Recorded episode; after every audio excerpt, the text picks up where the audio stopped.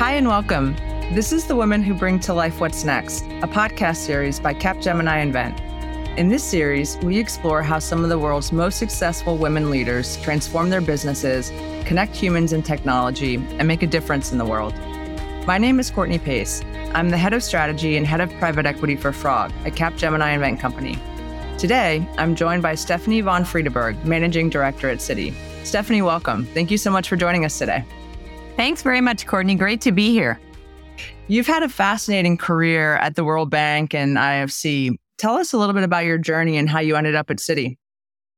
Interesting question, Courtney. You know, people always used to say to me, How did you climb the career ladder? And I say, I'm not sure my career was a ladder. I think it was more of a jungle gym. and, you know, I swung and hung upside down and climbed around a lot. And it really allowed me to end up at Citi. So I've done multiple jobs in the World Bank Group that touch how do we privatize the former Soviet Union to how do we build mobile networks and technology in emerging markets, run internal technologies, and really came to a point where it was, I thought time to retire. But after two months of retirement, my husband told me to go get a job. So I joined Citi with the understanding that the world is in a really precarious place and the money that the private sector actually manages and controls needs to be brought to bear to solve some of our most difficult development challenges. I really believe that institutions like Citibank are perfectly positioned to help make that happen and really go from the jargon of billions to trillions being invested in, in emerging markets where it's needed the most. Fascinating. So, as you were making that move, were there particular trigger moments as you were navigating the jungle gym? Yeah. so people laugh, but this is the truth. I applied for one job in 30 years at the World Bank Group, and that was when I applied to join the bank as a young professional. Wow. Every job that I applied for inside the institution, I never got. People said, Oh, you're not qualified for that. But every time I got bored, and I tend to get bored easily, uh, someone said to me, Why don't you try something new? And so the first time when I actually joined as a young professional, I was working in India and the Soviet Union was breaking open. I have a background in Russian area studies. So they asked me to move to Russia and live in Nizhny Novgorod and help figure out how we privatize the industrial base. And I worked very closely with Boris Nemtsov and the team. It was a phenomenal experience. And I thought this is probably going to be the highlight of my career. And I'm only 27 years old. But I did that job and, and then kind of investing in Eastern Europe for about 10 years. And then we had a fascinating CEO who said, Oh, Stephanie, I'm just going to move my managers around and I want you to run our telecom and technology business. And, you know, Courtney, at that time in history, there were 300 million cell phones in the world. And our board of directors was asking me, why am I giving luxury items to poor people?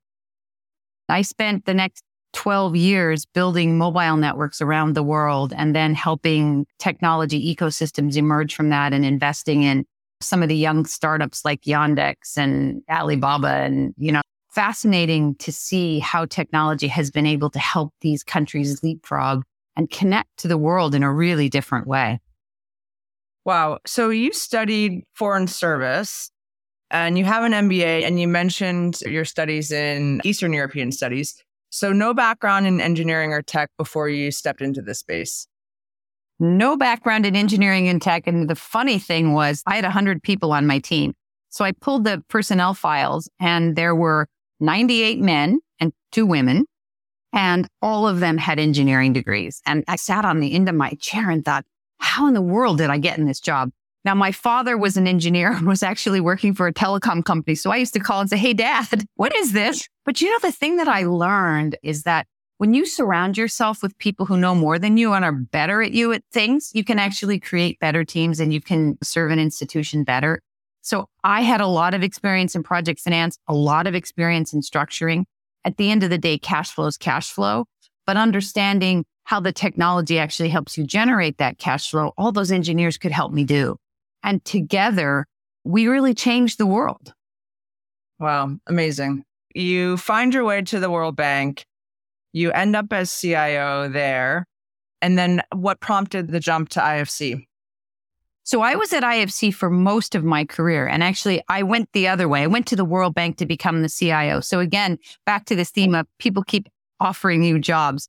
12 years into that telecom job, we had a CEO at IFC and IFC's internal systems were pretty bespoke at the time. And he said, Stephanie, will you just run my internal IT function for two years, clean it up for me, and then you can come back to the front line and have any job you want. And I'm okay, all right, I'll do that. So I was 18 months into that job when Shelley Leibowitz, who was the CIO for the World Bank Group, told Bob Zoellick, who was the president of the World Bank at the time, Bob, I want to leave. And Bob said, You can't leave unless you have somebody to replace you. And Shelley said, Well, I have the perfect person. so I got a call from Bob Zoellick. I didn't know him. You know, it wasn't like my phone rang with calls from him on a regular basis. And he said, Come and see me. I want you to do this job. And I asked him for 24 hours to think about it. And I came back to IFC and asked the HR VP, Do I have to take this job? And she said, You do. But it was an incredible journey because there are five institutions that make up the World Bank Group. Each of them had their own technology stacks. Each of them had built internal processing systems on prem, old technologies, not adequate data center backups. And just as I started that job, Jim Kim became the president of the World Bank and he came in and said, Stephanie, we got to fix this. I want one shared service for the World Bank Group and I want everything in the cloud. So I spent six years in the process of transforming the technology at the World Bank Group, spent a lot of time in Silicon Valley, really figuring out two things. One, how do we actually find the right technology for our frontline staff so we can deliver better everywhere in the world? Just imagine in Afghanistan as an example, because we weren't in the cloud, we had servers that we had to pull every time we emptied an office and moved somewhere else. So moving to the cloud really changed the way that we were able to function, our security footprint.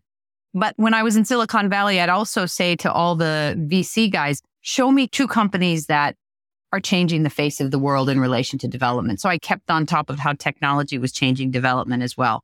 And I was ready to leave and move to Silicon Valley, to be honest with you. And then I had the CEO of IFC said, no, Stephanie, come back. I want a new strategy. I want us to rethink the way we engage in private sector development. So I came back to IFC and helped create what we called the IFC 3.0 strategy and then took over as the COO to implement it. Wow. So at first blush, it may seem that your role at Citi is quite different from these prior two roles. Tell us a little bit about your role today. My role at Citi is different in a way, and yet it's squarely in the same field. So all of the developed world and the developing world, governments have very little fiscal space left. And there's not enough public sector money to solve the SDGs, to correct for the scars of COVID, to deal with climate, and to deal with the implications of the war in Ukraine. The only way that will happen is for the public sector and the private sector to collaborate and cooperate better. My role at Citi is to say, how can Citi build stronger relationships with the development finance institutions, learn how to use their risk defeasance tools and put the Citi balance sheet to work in emerging markets in a way that we're being asked to do. I think the flip side of that is Citi is this incredible institution. It has breadth and depth that is far greater than any of the MDBs have within their own walls. So how do we bring the strengths of Citi and its capabilities to bear in emerging markets through these partnerships with the development finance institutions. Amazing. Could you give us a couple of examples? I love the examples of moving the servers in Afghanistan to the cloud because it's such a, a tangible example of how technology can help in developing markets. And if you could just maybe share a couple of examples of what you're thinking about at Citi, I think that would be great. So there's a lot that we can do at Citi, but one of the things that we need to do is use the financial engineering that exists in the world to create more debt capital markets opportunities and expand local capital markets. And we're going to be able to do that both through bond issuances, but also through the use of technology. Citi Social Finance actually invests in some very interesting digitally backed financial institutions that I think are going to change the way people think about finance in emerging markets. Because remember, in the United States, there is a bank on every corner, right? In an emerging market, there's not. The bank is your phone and your wallet that sits on your phone. So our ability to think through how can we use those data sets to create algorithms, um, a la what Alibaba and Ant Finance have done in China and elsewhere, and begin to lend off of those platforms. Huge opportunities there from a technology perspective. Hmm. What are some of the lessons that you learned from development that you brought over into the private sector? Ooh, that's a tough question. From my perspective, the most important thing about private sector development finance is who do you do business with? And my greatest learning in IFC is that that is the most important question to ask. Projects have issues and sometimes things go wrong. But if you're doing business with the right people, you can solve for those problems. It may take you a little longer to get your money back and you may have to restructure, but things are fixable. If you do business with the wrong people, you're never going to get your money back. And I think it is important that that set of skills comes to the private sector. I think the second piece that the development finance institutions do extremely well is work around environment, social, and governance. So ESG. And ESG is a super hot topic in the world today. Everybody wants ESG stamped bonds and financing the development finance institutions actually have the adequate frames to bring into the private sector. So what we call the IFC performance standards have become the equator principles. And there's 193 banks in the world that have adopted them. So how do we take those equator principles and grow and expand them in a way that will help us solve for the sustainability issue and for climate? And I think those are two of the things that we can bring to Citi. When you think about your role today, how is it broken down? How do you spend your time? On the road? I'm just kidding. My mom asked me the other day, Do you ever know where you are? And I said, Well, sometimes I know what city I'm in, but only sometimes. Only sometimes, exactly. You know, I do three things. One is working internally at Citi to think about how do we do project finance as a corporate bank? Because after the financial crisis, most of the US banks did less and less project finance. We've lost a bit of our rigor there and we need to rebuild it. So that's one leg of the stool. The second leg of the stool is really spending more time with the development finance institutions and being that bridge between the private sector and the public sector, because oftentimes we talk across each other. We have different languages for the same concepts and different ways of looking at things. So I do a lot of translating and that means I'm on the road. I'm in Asia talking to the Asian development banks. I'm in Europe talking to the European development banks. I'm in Africa talking to the African development banks. So kind of all over the world, which has been part of my DNA since I joined the World Bank Group 30 years ago. And I love to travel, so I don't mind that. The third leg of my stool really takes me back to my foundations and my education, which is working very closely on Ukraine. I have been intimately involved in Ukraine for many years. I sat on the Ukrainian Investment Council under both Poroshenko and Zelensky. And Citi has a very large franchise in Ukraine, very important to us that we are at the table as the rebuild happens. And again, this is where the development finance institutions and the commercial banks are going to have to merge together because the $750 billion that's going to be required to build Ukraine can't all come from public money. Mm-hmm. Wow, fascinating. In your work, you spend a lot of time working in technology. And of course, your work impacts millions and millions of people. How do you see the interaction or the influence or the confluence of humans and technology in your work? Courtney, I'm a big believer and I'm a glass half full person in relation to technology and development because I think technology may be able to help us solve some of the most difficult development challenges in the world. And I would focus on things like health and education. We can just start there. You know, as a result of the COVID crisis, 500 million children in the world, mainly in emerging markets, dropped out of school and are, may never go back. We can use technology to pull them in to learn through educational platforms, things that are available on their phone. I think we can look at the same thing in relation to health. What are we seeing in health? How can we actually create virtual surgeries and virtual care from doctors and from nurses.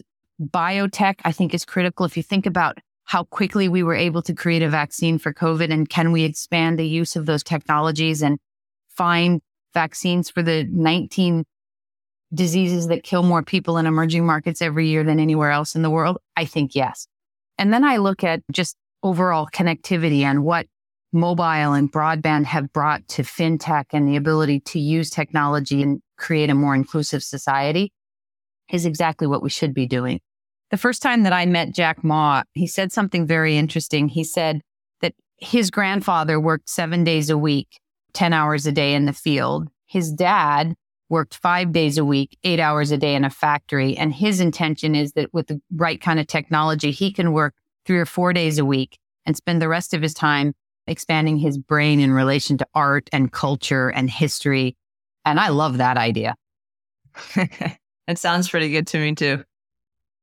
So, when you look back at Stephanie from the IFC and you look ahead to Stephanie today, how has your journey affected your leadership style? How has that shifted over the years?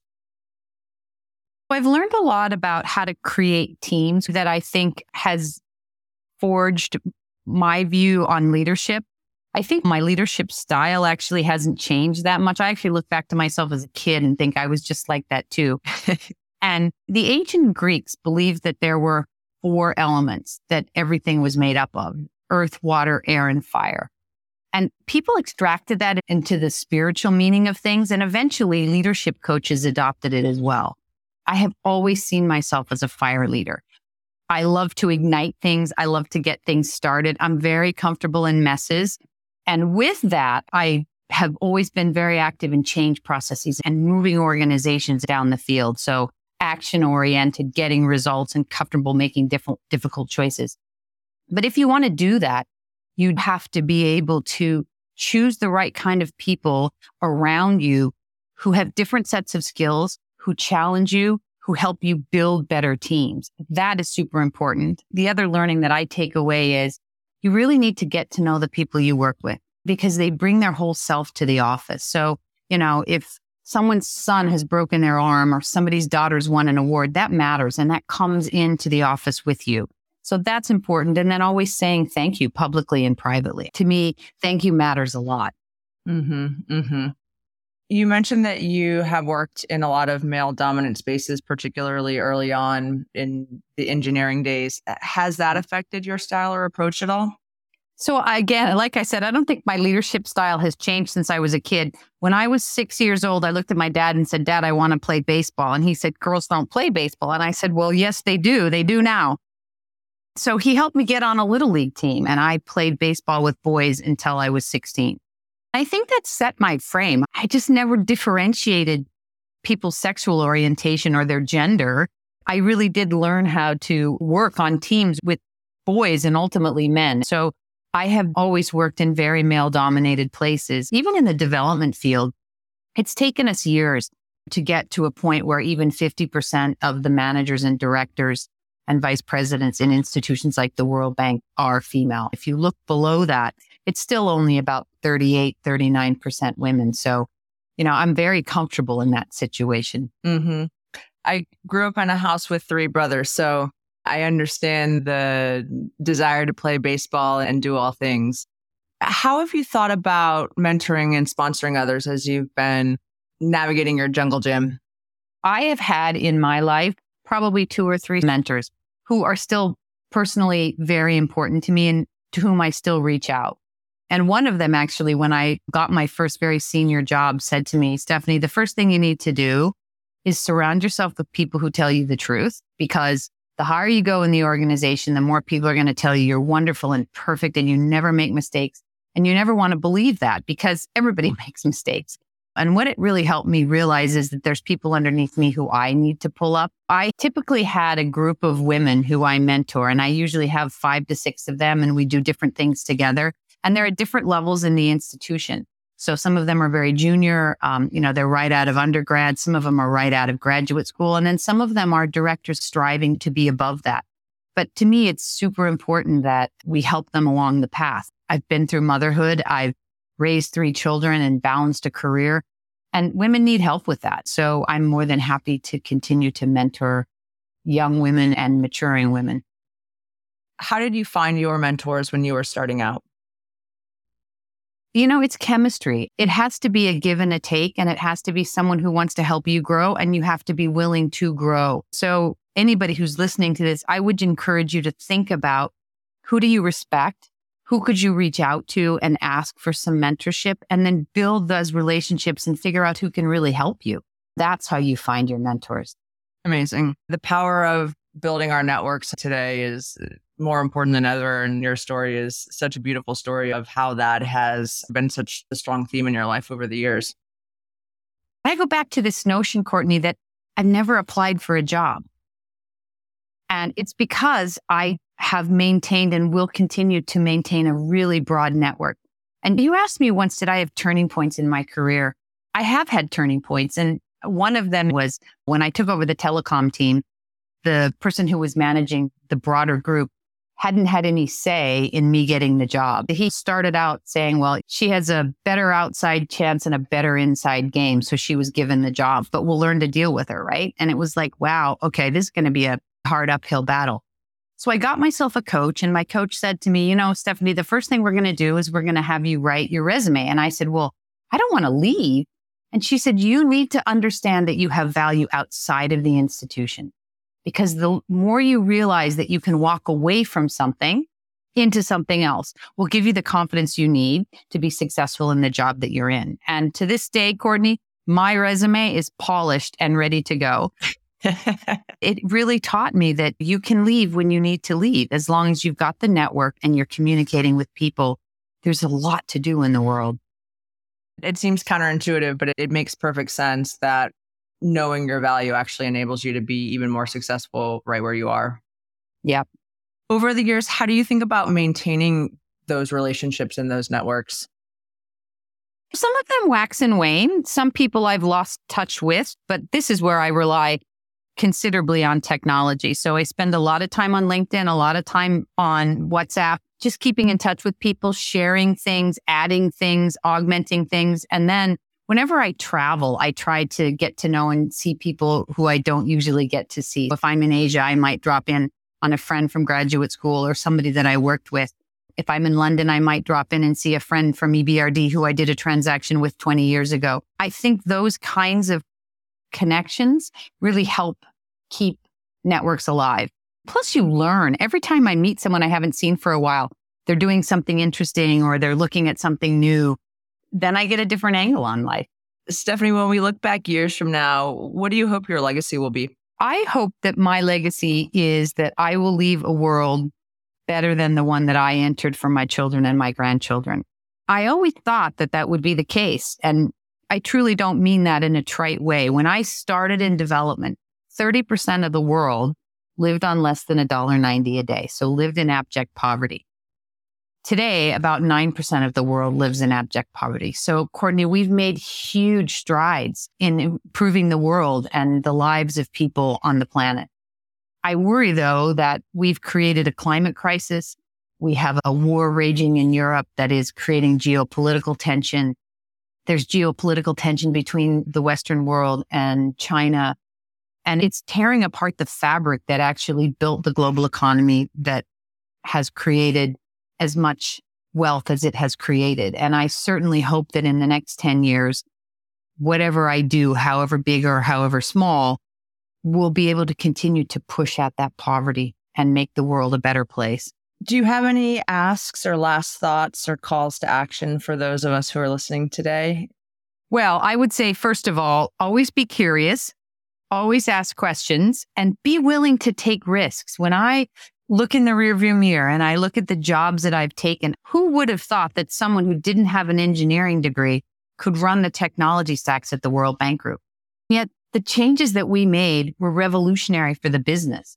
And it was because I surrounded myself with the right people and we had different skill sets to actually make the change happen. So take risks, pull into the fast lane when you're given the opportunity and be willing to fail and pick yourself up. You will fall off the jungle gym once in a while, but a few bruises don't hurt and you can jump back on and climb back up.